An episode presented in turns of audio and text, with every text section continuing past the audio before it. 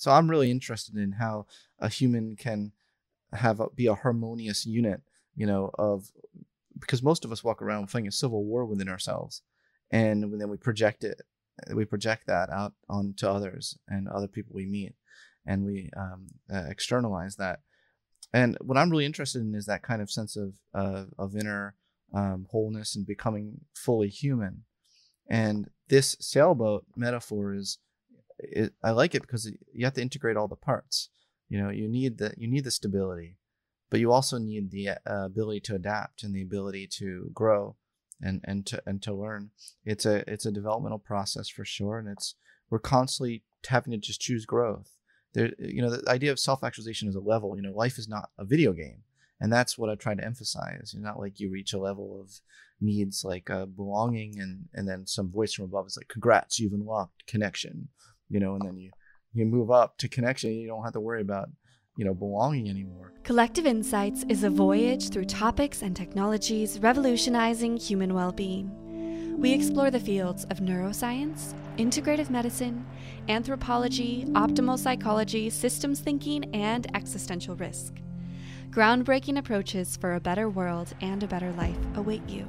Welcome to Collective Insights. So, this talk is with a dear friend and one of the more thoughtful and heartfelt psychologists I know, Scott Barry Kaufman. He was a protege of Martin Seligman, the founder of optimal psychology at the University of Pennsylvania, uh, and he has taught at Columbia, NYU, and really all around the world.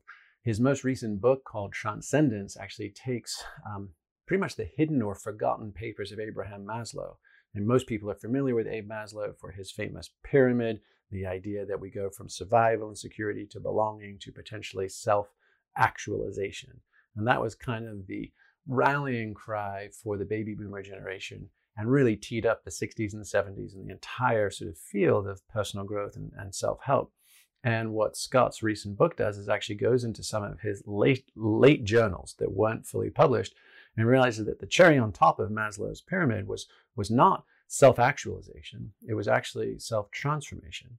And what Maslow meant by that, and what Scott does a beautiful job of unpacking, is actually it's actually a return to service. Self transcendence is what we actually get beyond ourselves, not when we fully optimize ourselves. So, in this era of biohacking and personal growth, and it's a lot about me and what can I do and how can I live my best life, uh, Scott has really brought the legacy of optimal psychology back full circle to that the best life is actually one dedicated to the service of others. So he's a total sweetheart. He's incredibly thoughtful, kind, and generous with both his heart and his mind. And I know you will enjoy uh, getting to hear us riff on all these topics. The first thing I would I would love to unpack is your recent or even new book, Transcend, and how you've really kind of added a vital and missing chapter to. Abraham Maslow's work. And you've not just sort of been an historian of, of, a, of a prior scientist. Uh, you're really adding your own, your own take, uh, your refinement and updated models, uh, your own input on what are those higher reaches of human potential? What do they look like? How do they feel like? What are they good for? Um, so how about just just start? I know I know you've you've really done something with shapes and, and specifically geometry of Maslow's famous pyramid, and you've kind of upgraded it. So so let's let's first just kind of jump in there and just orient folks uh, to what is the train that we're looking at. It's so we're looking at a sailboat, not a train. Uh, this I have a new metaphor for life than a static pyramid. Many people might not have heard of Abraham Maslow, the humanistic psychologist uh, from the 50s and 60s. But I realized when I was looking into the writings of Maslow that he never actually drew a pyramid. Uh, there was I was really looking through his writings. I was reading his personal journals, and it's like, where's the pyramid? Where's the pyramid? I don't see it. And um, if you actually look at his uh, writings, as, as I did in very in depth, you realize that he was a really really a developmental psychologist at heart. He believed that human development was, was always is always this two steps forward, one step back dynamic. Um, we may uh, not be hungry at one point. Um, you know, we're satisfied, but then four hours later we're hungry again, and then that shifts our worldview um, yeah. to the chronically deprived, uh, to the chronically hungry person. Everyone looks like a hamburger. Um, to the chronically deprived, uh, socially person. Everyone looks like a a friend, a potential friend, a potential, you know, you become very uh, needy. Um, it, to the chronically deprived person of self esteem, um, that person can overcompensate and start to demand respect from others. Uh, and and we can any of us, you know, there's a common humanity there. So I think a better metaphor is a sailboat. I really do think a sailboat is a better metaphor for life, something that is more dynamic, uh, something that moves, something that um, is an integrated whole as opposed to something you climb. You know, life. I don't think life is this is this mountain you climb. Um, I mean, anyone who's ever viewed life in that way then gets to the top of their goal and they like are only excited for like four minutes and then the fifth minute they're already thinking well what's my next goal mm-hmm. because if they don't have it they yeah. don't have another mountain to climb yeah. they get they'll get depressed you yeah. know you know so that whole model needs to be thrown out you know life is to be experienced and with a sailboat you have uh, the, the the boat is indicates safety and the uh this the the sail indicates growth and we certainly won't go anywhere if we have too many holes in our boat, if there's not enough needs uh, satisfied. But we mm-hmm. don't go anywhere when just with safety. You know, mm. we have to eventually yeah. get out. You're you're great at this, Jamie. Will getting outside your comfort zone, um, and uh, and right, you're good at the, you're good at exploration. You know, that's yeah. what I'm talking about. The sail is all about exploration and and and moving in the unknown of this of the sea. Um, you know, having your values, having your moving in a purposeful direction, but amidst knowing that the waves can come crashing down on us anytime, but we still move. We don't we don't we don't stop moving just because well, well, we're scared. Let's talk about that for a sec, because I mean, stop I think the, the first thing, right, that's nice that about your, it's not just a change in shape from a pyramid to a boat with a sail. You've also got motion.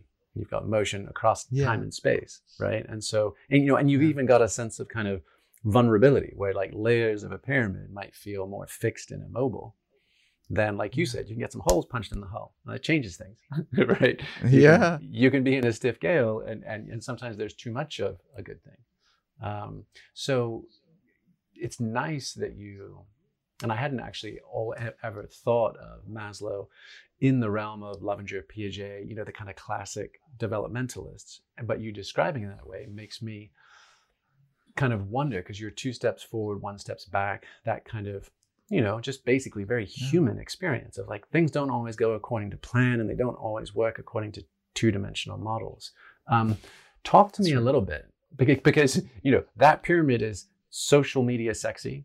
Ladders and rankings and diagnostics and quizzes are social media sexy. They, they are, they are, mm-hmm. they memetically propagate maybe more than their academic validity.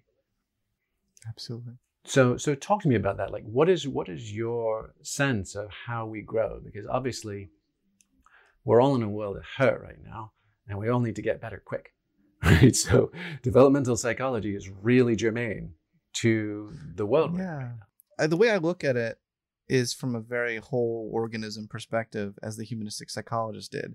So I'm really interested in how a human can have a, be a harmonious unit, you know, of because most of us walk around fighting a civil war within ourselves, and then we project it, we project that out onto others and other people we meet, and we um, uh, externalize that. And what I'm really interested in is that kind of sense of uh, of inner um, wholeness and becoming fully human. And this sailboat metaphor is, it, I like it because you have to integrate all the parts. You know, you need the you need the stability, but you also need the uh, ability to adapt and the ability to grow and and to and to learn. It's a it's a developmental process for sure, and it's we're constantly having to just choose growth. There, you know, the idea of self actualization is a level. You know, life is not a video game, and that's what I try to emphasize. Mm-hmm. Not like you reach a level of needs like uh, belonging, and and then some voice from above is like, "Congrats, you've unlocked connection." You know, you move up to connection. You don't have to worry about you know belonging anymore. It's like it's like you you let's pretend you're uh how old are you? How old are you? Am i allowed to mm-hmm. ask your actual age? 47 okay. Is that okay that i asked you that? Is that too personal? No um, you look great by the way for 47 you look great. Okay pretend that you go visit your high school again you know um, at the same exact high school, and let's pretend you had all the same teachers still teaching there in that high school, and you took a tour through the halls and you took went went to the classroom, you wouldn't in your head you wouldn't revert entirely back to Jamie Wheal. Do you remember Jamie Wheal at age fifteen? Yeah, sort of. Do you remember that guy? You know, Yeah. like it's a vague. Yeah, yeah and I'm curious about that. I mean, maybe, maybe you're going to explain it, but I'm curious about persistency of self-construct. So, like, Me too.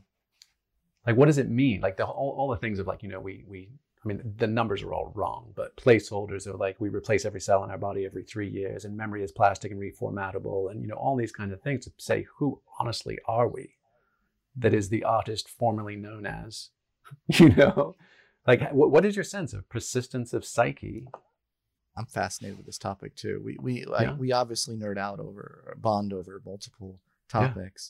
Um, so the, all the research shows that the only thing that really needs to stay consistent for us to fool ourselves into thinking that there's such a thing as a consistent self is our morality. That's it. Everything else can go. Our memory can go as we age, but if if we feel like we're no longer in control, have self control over our um, ability to do uh, moral things in the world, then we actually feel like we've entirely lost who we are. And that's because most people associate their true self with their goodness. Mhm. This is this is what all the re- the research shows in authenticity. People have an I call it the authenticity bias. People have an authenticity bias. They'll disavow any of the naughty bits of them. So if they do anything naughty, they they don't like they like they drink too much and they do something and the next day they're like, oh that wasn't me, you know. Mhm. Yeah, how many celebrities do you see do all these horrible things? Right? They're like that wasn't. People who know me know the real me. It's like no, that was you. That now it wasn't all of you, but it's so important to take responsibility for all of you, not just the most moral parts. But from a consistency point of view, um, th- that's what all the research shows, even with dementia. You know, when when everything else starts breaking down, That, that- that as long as I'm feel- still yeah. going from the same guidebook that I've always Yeah. believed in and tried to steer from. Absolutely, and so that that could probably go the other way. Let's say that your identity at age fifteen was an asshole. Um, uh, you know, Well, think about a lot of about the- AA, right? I mean, AA is the classic. Like I was, I Yeah. did, I made a bunch of bad choices. It comes to a very shaky moral code, and then I adopt ten steps wholesale. Does Yeah. that change selfhood? yeah and what happens in those situations is that those individuals once they change and they grow they they start to believe oh that is the real me that the age 15 you know person wasn't the real me um, when i was addicted that wasn't real me um, when i've changed and i've grown and i've and i've really made a, a more uh, gone towards goodness then the metaphors that i've um, i'm not distracted anymore from being my best self um, Hmm. or my, my my true self I think all of us the day, or most of us, we want we want to we want to think that we're doing good. Even you know, a lot of people who do bad in the world still think that they're doing good, and that's that's interesting too. Okay, well, this is a, this is an entirely new avenue. and I'm know, psyched. I'm psyched to go down. We'll come back to Maslow and pyramids and self-actualization. I promise. But um, so okay, so let's talk about this. This notion that morality is the most persistent and abiding index of selfhood. Is that was I hearing you more yeah, or less right? That's exactly Okay. right. Yeah, So then we've got and self control. They're they're they're Okay. tightly linked. Yeah. and we've and we've got the scenario where someone was living out of integrity nominally and then they do something like 12 steps come back online and say this is actually the real deeper truer me if i heard you right and i was perhaps hijacked by demons models of addiction models of something that was a degradation or perturbation of pure self true self yeah Think of all the the self help programs and books called "Rediscover Your True Self." Yeah. There's five billion. They they all say the same thing. J- pay us lots of money, and we'll teach you how to rediscover your true self. By the way, I'm starting an online course in September, so I'm not above this. fantastic But- we, mercy's a business but we all got to eat you. right Thank you. um, but but there's something to. I mean, there's something to it. People are are. That's what they want to do. They want to reclaim what they think is their true self.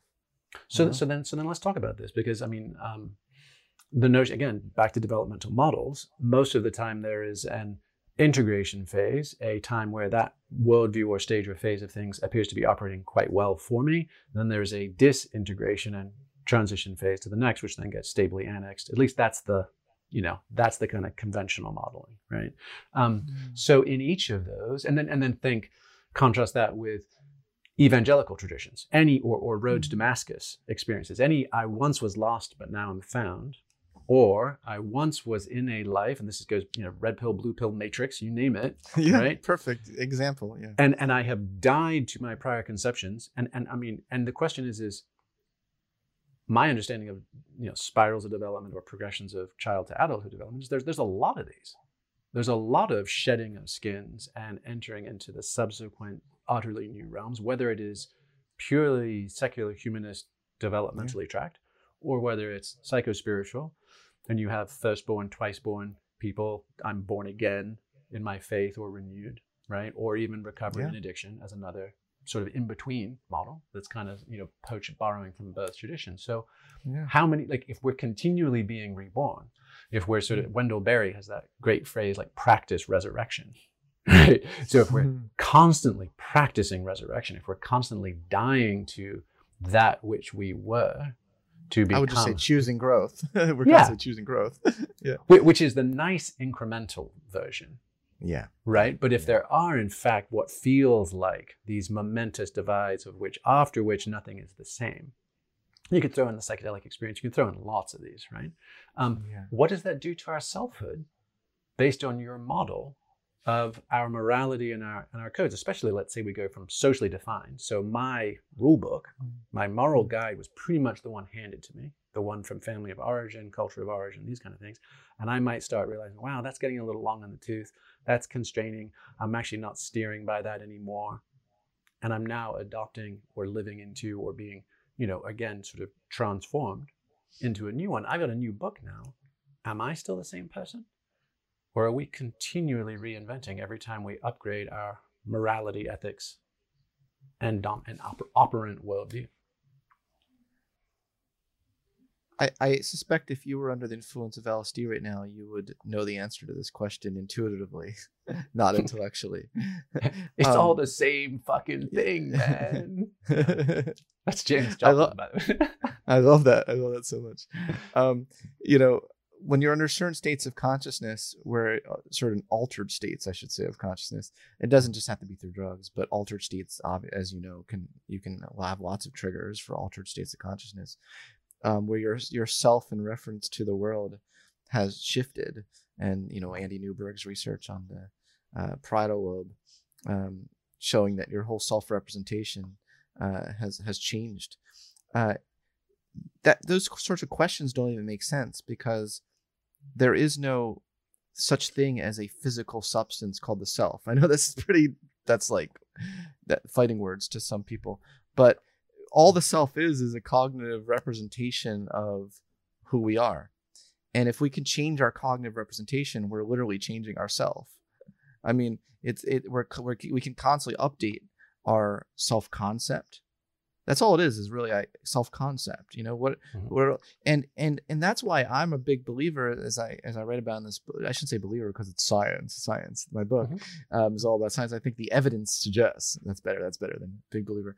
Um, that it's to someone's um, if you want to really fully grow to your highest height, you need to take responsibility for your whole self and you need to have as much self-honesty as possible. See, my approach is is different from maybe some other self-help approaches where I don't have like a 10 step pro, you know, I don't have like uh, you know, five way five ways to hack, you know, and you know, people do that. They always put, you know, they you watch these videos, they put their hands up, five ways to hack your brain, you know, whatever. But I, I think that um it's every individual needs to find out their own unique path to self-actualization and own it and recognize that um, it's some of some of that path that they've consciously committed to might differ from their biological disposition even or from what their genetic destiny is. I, I what i'm i'm Yeah. this is a topic i bet you love too. I love people who say f you to their genetic destiny and transcend it. I did it i did it i did it. My ge- my genetic destiny was to be in special education. And i said f you to you know like i'm going to transcend that i'm going to um well dude now, now, now you're just in extra special education right now right know? Uh, Yeah, well, no, I home- mean, I mean, home- you're, you're, yeah. you're 100% pursuing the notion of what is non-ordinary modes to learning and growth. That's ex- that's exactly that's right. So here's a question for you. So it sounds like in that description that you are basically a developmental constructivist, right? That Nice. people go along through life and they're making sense, they're constructing meaning, choice, etc. Now, what like to to contrast that? Because we're we're talking about a hyperplastic self, right? Yeah. Which is sort of re- referential, context dependent, depends on where people are in life, all these things going on. What is the essentialist counter argument? Is there Well- something? Is because Yeah. you know, in in transcend, you talk. I was actually moved by your description of what that transcendent phase truly looks like, and I want to you know come back to that and unpack it properly. Mm. But that idea that it's not just the top of the ice cream cone, that it Mm. includes the full embrace of the pathos of the human experience. On it's the whole shooting match, right? I mean, it's it's the it's the Zorba the Greek, where he, talk, he calls about, you know, is, this- is this right? No, or is it the fiddler on the, God damn. I feel like maybe it's Zorba the Greek, but he basically calls life. Like he, he looks around, he's on his fishing boat. It's Anthony Quinn, and he talks about like the kids and the wife and the work and the boat. And, he, and, he, and he- and he's like, it's the full catastrophe, right? And, and it feels like yes. transcendence is is the actual embrace, reconciliation, integration, celebration of the full catastrophe. So the question, my question is, is by the time we get to that person via your developmental constructivist path, Yeah. are we actually delivered full circle to something unique and essential, said by any other means? What is our soul? Like Mm. what is what is what was the germ that was the seed that becomes the fullest flourishing that we have in us? And I've never assigned, ascribed, defined any of those concepts or categories because they're just outside my normal realms of thinking. Well, I think there is a psychological soul. I do. I I have often talked about self-actualization as finding this the most alive, unique, creative center of your being, and I think that's mm-hmm. your soul. You know, and we can try to unpack what that means and how to discover that, and et cetera, et cetera. But I think that there's value in talking about uh, the psychological soul. But even from a biological genetic perspective, you know, I, I don't want to be on record saying I don't believe in, that genes have any value or uh, any or make any contribution to who we become. That that'd be silly. You Mhm. know, there's a whole field of behavioral genetics showing that genetics makes quite a substantial contribution to our uh, personality and uh, intelligence, even. So obviously, these things play a role. But I'm so interested in um, the human capacity to whatever extent we have it to create ourselves you know? And uh and i know you are too. I know you are too. And we don't create ourselves out of whole cloth. That is true.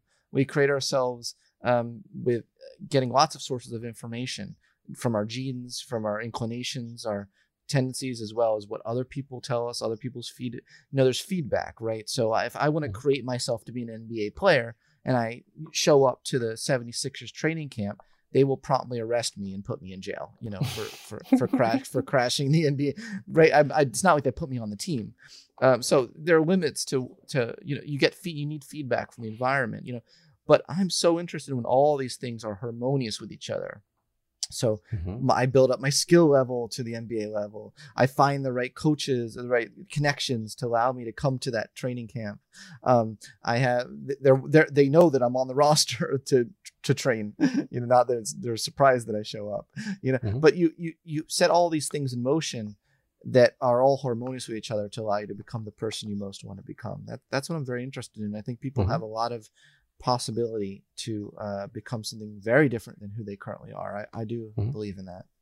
Well, so, so then, then let's time step it, right? So let's say the mother who births that child, holds them, cradles them, understands in a pre-linguistic, essential way, what is this little monkey in my arms? And, and they get a sense of how they respond to delight and novelty and stress and all of these things, right? And, and, and how they pair and how they connect. A thousand things that, again, are pre-linguistic and pre, um, I suppose, you know, egoic as far as anything resembling a developmentally mature thing you could point at and talk about. Is your path to, you know, your your your articulation of Maslow's origination, is it a constructivist developmental path full circle like Dorothy?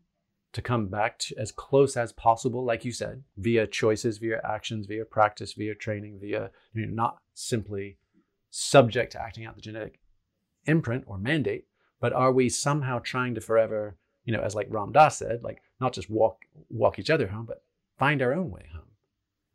And the closer we get to that, the more aligned we are, and the more, you know, in your modeling, the more transcended we are in the sense of coming back to where we began. Yes, I think it, I think it's a very complicated question because I think we can have, it, it, as you'll know, my answer to everything will be like this. I think there's pseudo home, and there's real home, Okay. and I think it's important to distinguish between the two. I think too often in our lives we um, we are tempted by the devil. No, we're tempted by by a feeling that we're home when just because it feels comfortable to us. But Mm. there are things that can feel comfortable to us that are not actually coming home to who to that alive, unique, creative center of our soul. You know that I was talking Mhm. about, and and so I think it's worth distinguishing between these two constructs. So, for instance, um, some people who've been uh, abused as children, they they feel more comfortable with abusive partners. Mm. You know, and they I mean they, they might be. So would you say is that is that an Yeah. extension? Is that a sort of a pathologized extension of just broad attachment theory? It's, it's well attachment theory, but also just uh, the understanding. Um, there's a little uh, uh, trauma 101 of research on this topic. But the brain is a prediction machine, as you know. Um, and when we're children, our brain it, uh, operates like a weather forecast for our future. Mm. So if we grow up in an unstable, uncertain environment, our brain starts to predict that that's the way the world is. It, it- that's our worldview. Um, uh, like you actually see this at the neuronal level. You know, the brain wires itself to predict that life will be uh, unpredictable because because the brain needs to be a prediction machine, or else we wouldn't Mhm. be able to adapt and um, and, and and anticipate um, anything in our lives. Mhm. So, unfortunately, a lot of people uh, there are different systems in the brain for fear learning and fear unlearning. So, unfortunately, people they've learned the fear early in their childhood, but they never go through the process of the fear unlearning when they're in a different context later, maybe a safer context when they grow up in life. Maybe they actually have a partner who finally, once and for all, treats them right, Mhm. but they never went through the process of, of fear unlearning. So that means they never trust that partner. is, is that and the same they- as a, as fear extinction as a, as a practice? Okay. Yeah, uh, there are two different systems in the brain. Um, so people don't people think like you just automatically oh you'll get you'll grow up and you'll be in a different context in the context you were growing up so therefore you'll just automatically adapt. But that's not how the brain works you know? We Mhm. actually have to learn to trust again. We have to go through the hard work in that process um, of of recognizing um, goodness in our partner when it truly exists and not being so cynical about it. Mhm. um, and even saying well or even just saying well this doesn't feel home like home you know we are talking about home you know it, I, i'm more used to the discord so therefore that's home but i would argue that's pseudo home i don't know if this makes sense I'm imagining that early trauma or accrued trauma shapes personal narrative. You end up with reinforcing fe- predictive feedback loops. I'm expecting something big time bad, so I flinch, but right. then that makes me fall off my bike, and That's the bad right. thing has happened. and and so, what's your sense? What's your sense of the in bad th- negative inputs and positive outputs and the metabolizing of grief between here and there? i think that the process of fear unlearning Mhm. requires learning actively learning hope in one's life and actively this is martin seligman's research because martin seligman studied learned helplessness Mhm. and he found out and realized 50 years later that he had it completely backwards um, Hmm. You actually act, act, actually have to uh, actively learn um, what we learn is hope not helplessness helplessness is actually the default response to a to a traumatic situation So that's the sort of flight freeze little animal response. Exactly. That's Yeah. the automatic response. Well, also just believing that because things have happened in the past means that that's what's going to happen in the future. So we don't even try anymore. Mm. You know, we don't even the will. We lose the will. So we have we have to learn hope, and hope is so this idea of learned hope hopefulness is a, a, a, big concept in positive psychology right now. Hmm. Um, that uh, my colleague Dan Tomasulo just published a book with that title. I wrote the foreword to that book. It's Nice. a wonderful, wonderful introduction to that. Um, Martin Seligman um, talks a lot about that in his autobiography, um, called the Hope Circuit. That's what he calls it. He says because the Hope Hmm. Circuit is different from the learned helplessness circuit. So I think that And The is, is idea that, is here- that neurobiological or is that Yeah. Oh, yeah. psychological and like narrative driven? Like I'm telling myself a new story, or is it something happening at some deeper substrate? the, the two are always connected unless Mm-hmm. you're a dualist right i mean there's always a neural substrate underlining any of our thoughts right Mhm. But I'm, I'm interested to see how you saw that because you, you you sounded like a dualist there for a second No, no. I think it was more just just curious as to which kind of level of the house of the self where were, were you were you coming in on? Because I mean, I- the next question I Oh. would have about learned hopefulness is Mm. the Stockdale paradox. You know, like the the Admiral Stockdale in Vietnam, he was the highest ranking POW. He noticed that the pessimists all die, but so did the optimists right? Because because when they were like, the boys will be home for Christmas, the boys will be home for Mhm. Easter, and they weren't, then it went into helplessness. And the Yeah. Stockdale paradox was be ruthlessly realistic about short-term realities and relentlessly optimistic about long-term possibility. So I'm curious, Yeah. like, like like now laid out on your model of the transcended human, who's Sure. embracing the suck, who's embracing the full catastrophe. Yeah, riff, riff, riff on that. How, do, how does that land? oh sure and i think you you may you raise a good point the extremes are not got good like almost everything in life is a- is a u is an inverted u-shaped curve um no matter what it is and so uh hope hope is not this thing that is um having blinders on and and and i mean that would be stupid. That's not hope that's stupidity. Um learned hopefulness is a situation where you teach yourself that no matter what you've endured there is hope for growth. There's hope for finding some sense of meaning in what has happened to you finding some sense of um, uh, maybe having it turbocharge your purpose or your or shift your priorities. You know that there's there's a potential uh, meaning to be had from the situation. And and that takes experience and that takes um, a little bit of faith you know Hmm. uh, faith in yourself and faith in the world um, that that you'll get that, that you'll be able to be resilient and not only be resilient but to thrive in the Mhm. face of adversity. Um, So, how what what advice would you give folks, you know, to strike that balance of taking responsibility for what we can, and then also surrendering to what just is, and leaving space both for grace and grief?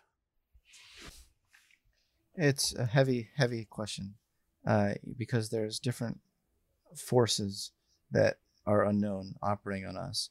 Um, if you take specific cases like uh, racism in America, um, there's there are real forces that are um, uh, not seeing black people as fully human, and I don't think it'd be fair to just say to black people like we'll just surrender to the racism. You know, and I know you're not saying that. I know you're not saying that, but I'm saying uh, that's why this is such a tricky situation because we can talk in generalities, right? But I think it's actually important to make nuanced distinctions and say what Yeah, yeah. Right. so I when I talk about this, I talk a lot about what are the forces that we can't control. Um, what are the forces that we even if we fight over, we can't control. But the weird thing is, is how few people have actually acknowledged that. Like, it's what I find baffling I is how something as utterly agnostic as as a as a pandemic is still nonetheless getting broken into culture war, factionalism, social media trolling. You know, you're like, but it doesn't really care. You know, and and we still seem to be acting as if it should. it boggles my mind. You know, when I talk about you know practicing, and, and I'm going to start sounding a little Buddhist here because I am a Buddhist. That, that's Oh, my nice. philosophy in life. Uh-huh. Is I I um I write a lot about equanimity, and I think that we could all use to cultivate a little bit more, a lot more equanimity in our lives. And equanimity is a great concept that I I like better than grit. by the way, I love Mhm. Angela Duckworth. I love grit. All Mhm. the caveats aside, this is no shade at all on grit. Uh-huh. But um, I think the flavor of grit that is most valuable to becoming full human is equanimity, and that's um, the way the Buddha thought of it is is dealing with life's inevitable ups and downs and um, unknowns with warmth, love, openness, curiosity, um, and and if you approach the world in that way, it's like no matter what happens in your day, you're like, huh, didn't see that coming. You know, I almost even have a little bit of cosmic humor. Uh, Mhm. people are really missing in humor these days, but especially cosmic humor. Yeah. You know, Yeah. um, this it, it does a- feel it, it feels like it feels like life is tragic unavoidably Yeah. life is magic and you know Yeah. and, and drops you to your knees and the the dialectic between those two and the utter unpredictability and absurdity of it can only lead you to life is comic you know yes. to laugh to laugh at the, the, the interplay of those those other those first two you're like Uh, tragic magic comic man and if you can't fucking you know laugh you're just gonna have to weep it's exactly what I'm saying. I'll give an example. The other day, I uh, was making oatmeal, and my bowl, um, you know, I tried to put my bowl. It was hot, hot oatmeal, hot. It came out of the microwave, and I tried to put it down, and I missed the counter, and so of course it fell on the ground, and it fell into a billion different little tiny pieces. And my my my initial, I laughed. Like I looked, I looked at it. I was like. I, maybe I'm, maybe now I'm sounding like a psychopath or something. Like maybe I'm supposed to care care more about things, but but I'm very zen about things. You know, I I, I looked and I was like, that's that. Of course, that happened to me today because you know I had so much to do and this would be the worst possible time for this to happen. I was late for a meeting, so I was like, of course, you know, there's cosmic humor here. You know, Yeah. that's what I mean by cosmic humor. It's cosmically that's pretty darn funny that that had to happen. And then, of course, that happened right then. You know, when I have to go to on a Zoom call, you know, and 3,000 people are waiting to see me give a keynote on a Zoom call in two minutes, and and I'm co- I'm covered in shards of of, of a bowl. I, I didn't get upset. Uh, you know, I was just like, this is this is what life is. This is what it means to be alive. In fact, Yeah.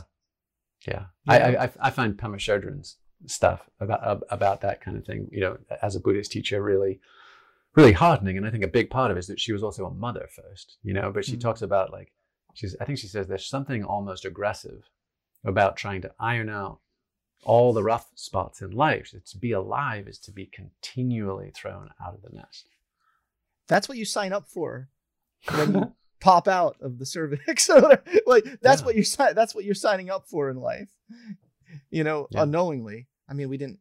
It's without our consent. Um, you know, we didn't agree to being born. But um, once we become a mature human, and we we uh, that's we we do have a have that deal. You know that if we're going to be alive, we're going to take responsibility for our actions in the world.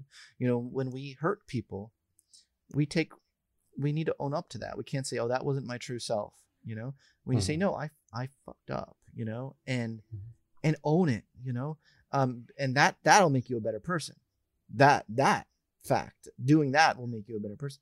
Um, Yeah. You know, and and also accepting and owning the fact that life is a shit show. You know, I um, I mean, I know I'm I'm I'm using colloquial language to maybe sometimes I'll be more academic when I'm in my academic mode, but I feel like me and you uh, can talk real talk. You know, Real talk. Li- life, right? Can we? Are we? allowed- I hope we're allowed to have real talk on the Homegrown Human Show. Oh yeah, Um, has to. you know, you know, what life is is inevitably a shit show, um, and and and it's the control issue is the problem. So many people try to control others, like you know, how dare you say, you know, look at me that way, whatever. How dare you? You know, it's like, well, you can be annoyed at that person. You can not like that person. You can want to avoid that person the rest of your life.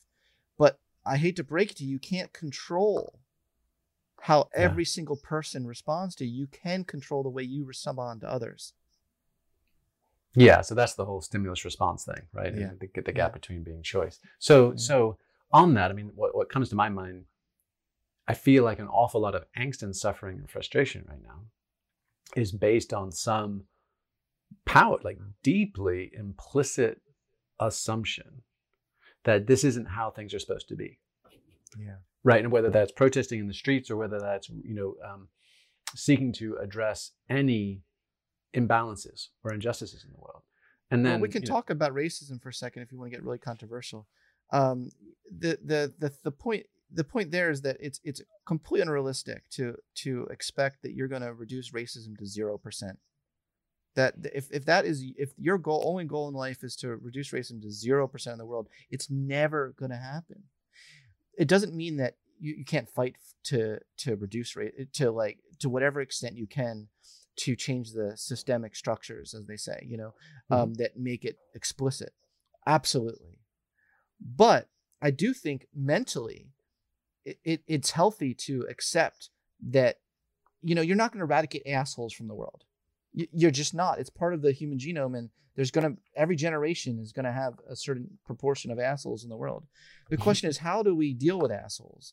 How do we like have, have well-being for ourselves you know and have you know self-respect for who we are that d- isn't dependent on whether or not an asshole thinks we're an asshole you know yeah Um, do you see what i'm saying yeah, and, and, I, and I want you to actually unpack that because uh, a couple of weeks ago, I think uh, you you wrote an incredibly helpful, also brave, and what my experience very strategic article in Scientific American, and it was about the oh, rise of victimhood culture.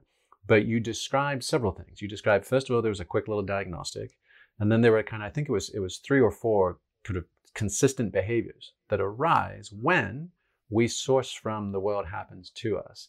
And you didn't connect the dots to our current news feeds in our worlds, but the dots were inevitable. And so I'd love you just to kind of, um, you know, unpack for us what was the case you made um, in in that essay, and how do you see it informing? Because I mean, fundamentally, you said, hey, once you're on this side of the cervix, you're born into a life of pain and suffering. If we follow our own path, if we excavate and release the things that are less true, less less pure, we emerge to a self transcended person that can actually accept maturely that this isn't a box of chocolates all the time. and we can do this, but somewhere in between, we can get knocked off balance. We can feel entitled. We can feel overwhelmed. We can become traumatized. Um, or we can just be engaging in passive aggressive power. Whatever the game is, it's somewhere in that transactional analysis neck of the woods of the stories we tell ourselves and then interact with with each other talk about victimhood and that as an identity and what are the pitfalls and, and pathologies of that particularly right now where history feels like it's really raring up to give us a ass beating. Yeah. Uh, by the way i couldn't help but giggle when you when you said the other side of the cervix because that's that's brilliant. Yeah that's exactly right. We're, we're either on one side or the other. Uh, we'll be on the other side for the rest of eternity so we might as well enjoy this side of the cervix while we can. So Yeah. okay i just thought that was brilliant that you said that. Okay second so i want to zoom in. Uh, second of all um, you, the funny thing about my article from a cosmic humor perspective is that everyone interprets it to mean something in their head that uh, personally. So Mhm. democrats will read my article they'll be like oh those victimhood republicans always crying about victimhood. Republicans will read my article and they'll be like oh those snowflake Mhm. liberals always victimhood. Um trump trump's everywhere you go everyone everyone everyone loved my article. I, my article because it's about those guys. It's everything's about the other person. Every for everyone.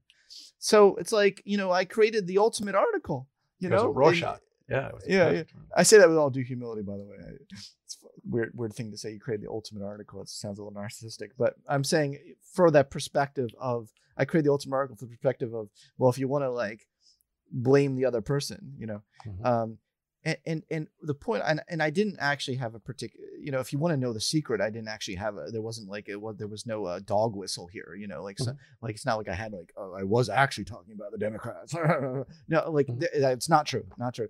I wrote this from as bird's eye view as possible because what i see is the victimhood olympics going on from a from a bird's eye you know let's pretend we're we're viewing all the weird humans you know from uh, like as another species what i'm seeing is everyone thinks that their pain is more important than someone else's pain you know or their group's pain you know? Um and you see this in every single direction possible. Um and and we're not we're not really listening to each other. We're not really seeing the individual in each other. We're maybe seeing their political group or we're even seeing their skin color. We're not looking beyond the skin color. Um you know we're not we're not really seeing the person and trying to make a connection um, to our suffering. Uh, i have found like when i talk to people who um, yeah, i have you know, black friends who've uh, have certainly had experiences that i haven't had because of the color of my skin and i will be the first to acknowledge that. But when we start to get into the nitty gritties of it we start to bond because I say, well, you know, I totally see what you're what that must feel like because Mhm. when I was a kid, I was in special education and they all thought I was stupid, you know, and I was discriminated against. So I know what it feels to be discriminated against, and and what I want to live is a world where we uh, are not so polarized that we start to have face our common humanity that that life is a shit show, that actually discrimination is not something we'll get to zero. You know, there will Mhm. always be bullies. Can you ever imagine a a sixth grade junior high school where like no one in the whole school like even thinks about making fun or mocking Yeah. someone. Sort of punks know? constant. You know, there's an irreducible. I mean, if, if your goal in life is to get zero punks uh, for the rest of humanity, well, you're. I mean, come on, really? Is that really realistic? So I think that you know, I mean, it's good if you're a principal to do as much as you can, obviously, to Mhm. to make sure that there's punitive things for people who discriminate. Absolutely. Um, But but, but talk, Uh, talk talk about that yeah. that part you made in the article, which was basically Okay. hurt people, hurt people. That, that, that folks that orient around the victim mindset are actually, and, and particularly sort of always looking back to painful pasts, and therefore always collapsing the, into a fearful future, well, let me are talk actually often article. less empathetic. That that really struck me. Okay. Well, this article was about interpersonal victimhood as a trait. Okay. So it was really more about how people, there are some people who are constant victims uh, their whole lives uh, in terms of their mentality, not necessarily the reality. Yeah. So it is very important to point out there are people who, in reality, are victims. You know, they're they're real victims. Um, this this was an interesting phenomenon where there are people who, uh, even in ambiguous, so that in ambiguous situations, they always think mo- they see malevolence. You know, Mhm. so if they're walking down, I don't know if anyone could think of someone uh, who like you you're just walking down the street and you you don't even look, look at the person or whatever, but maybe you glance their eyes and like, "What are you looking at?" You know, like you know, like uh, it's like, "Whoa, I don't even care about you." like I don't even know who you are. Uh, but you know, um, so there are like certain people who um, constantly have this victim, and, and they identified four four um, components of this victimhood hu- mindset that tend to be correlated with each other. So people who Mhm. tend to be perpetual victimhoods, psychologically tend to constantly need to seek recognition of their victimhood. They um, have a sense of moral elitism, um, uh, and um, they and this is the third one is the one you're referring to. They tend to lack empathy for the pain and suffering of others because they tend to feel I've suffered enough in my life, so I And get enough points. yeah, points. It's your time. I don't need to care Yeah. exactly, or I don't need to. God forgives me for being violent or horrible to others because God has made me suffer enough. Um, and then a fourth uh, is frequently ruminating about past uh, victimization, constantly thinking um, about plotting revenge. Um, these are the people who, you know, they'll remember like, you know, like the one thing you may have said in fourth grade. Now you're both 60 years Mhm. old, and it's like I still, you know, I haven't forgiven that. You know, I still try to think of ways of getting back at you. Well, But, what, what um, you were describing is like the personal uh, also seems political in the sense of those four criteria that you just described. That's one person in isolation. But then suddenly, if you find others with shared grievances, and obviously social media and lots of things are helping accelerate, accelerate and exacerbate that these days. Um, the I like next thing you- accelerate better. Yeah. The, the next thing you know, right, we are into ethnocentric tribalism around Yeah, grievance politics. yeah. So what what are you seeing there, and and, and is that just individual psychology squared into pathological culture, or is there is there is there any other driver or dynamic? Like, how do we get past that if that's what's sort of metastasizing right now? The only way to get past it is for people to um to acknowledge that real grievances do exist first of all Mhm. um so there are people if you're talking if like for if you're just like you know don't want to be abstract if you want to zoom in and you're talking about like the black lives black lives matter movement for instance um you know there needs to be some recognition that yeah, there are a lot of black people who are suffering. There there are a lot of things we can do in our society to make the quality of life better for black people and and to um, make them feel like they're fully human, that they're part of they're America, they're part of America. They they belong here. So there's a lot of real they have some real grievances. Um, and but the only way forward ultimately is to um, is to think about um, what is the growth from this you know what is uh, what is a way that we can acknowledge the past but move forward in a very productive fashion where we we don't just focus on for instance police brutality and and slavery but we also recognize well a lot of black people helped create america um, I've been mm-hmm. posting on Twitter some examples. Some people have heard of Alexander Graham Bell. They've heard of some other, you know, people who during that time um, who have really helped, you know, develop and uh, our whole system of electricity. Our whole, you know, there there are a lot of there are a lot of there are a lot of black people who have helped build America, and I think a complex identity is one where we hold America where America has a complex identity. Just, you know, if you want to talk about tying it together, I'm going to yeah. give you a chance here to tie this all together. We talked awesome. about the importance of owning your whole self for growth. Mm-hmm. Yeah, America needs to own its whole self. Mm. In the same exact way, in the same exact in, a, a, analogous way, um, we need we have so much defensiveness. There are some people who are like, you know, like don't call me white fragility, you motherfucker. You know, it's like okay, look, like saying that you might have, you know, some uh, white privilege to a certain extent is not saying that is not a, saying that your whole being is like you know because you're you know that you need to get defensive about it. You know, it's perfectly mm-hmm. okay to acknowledge that some people have it worse than me.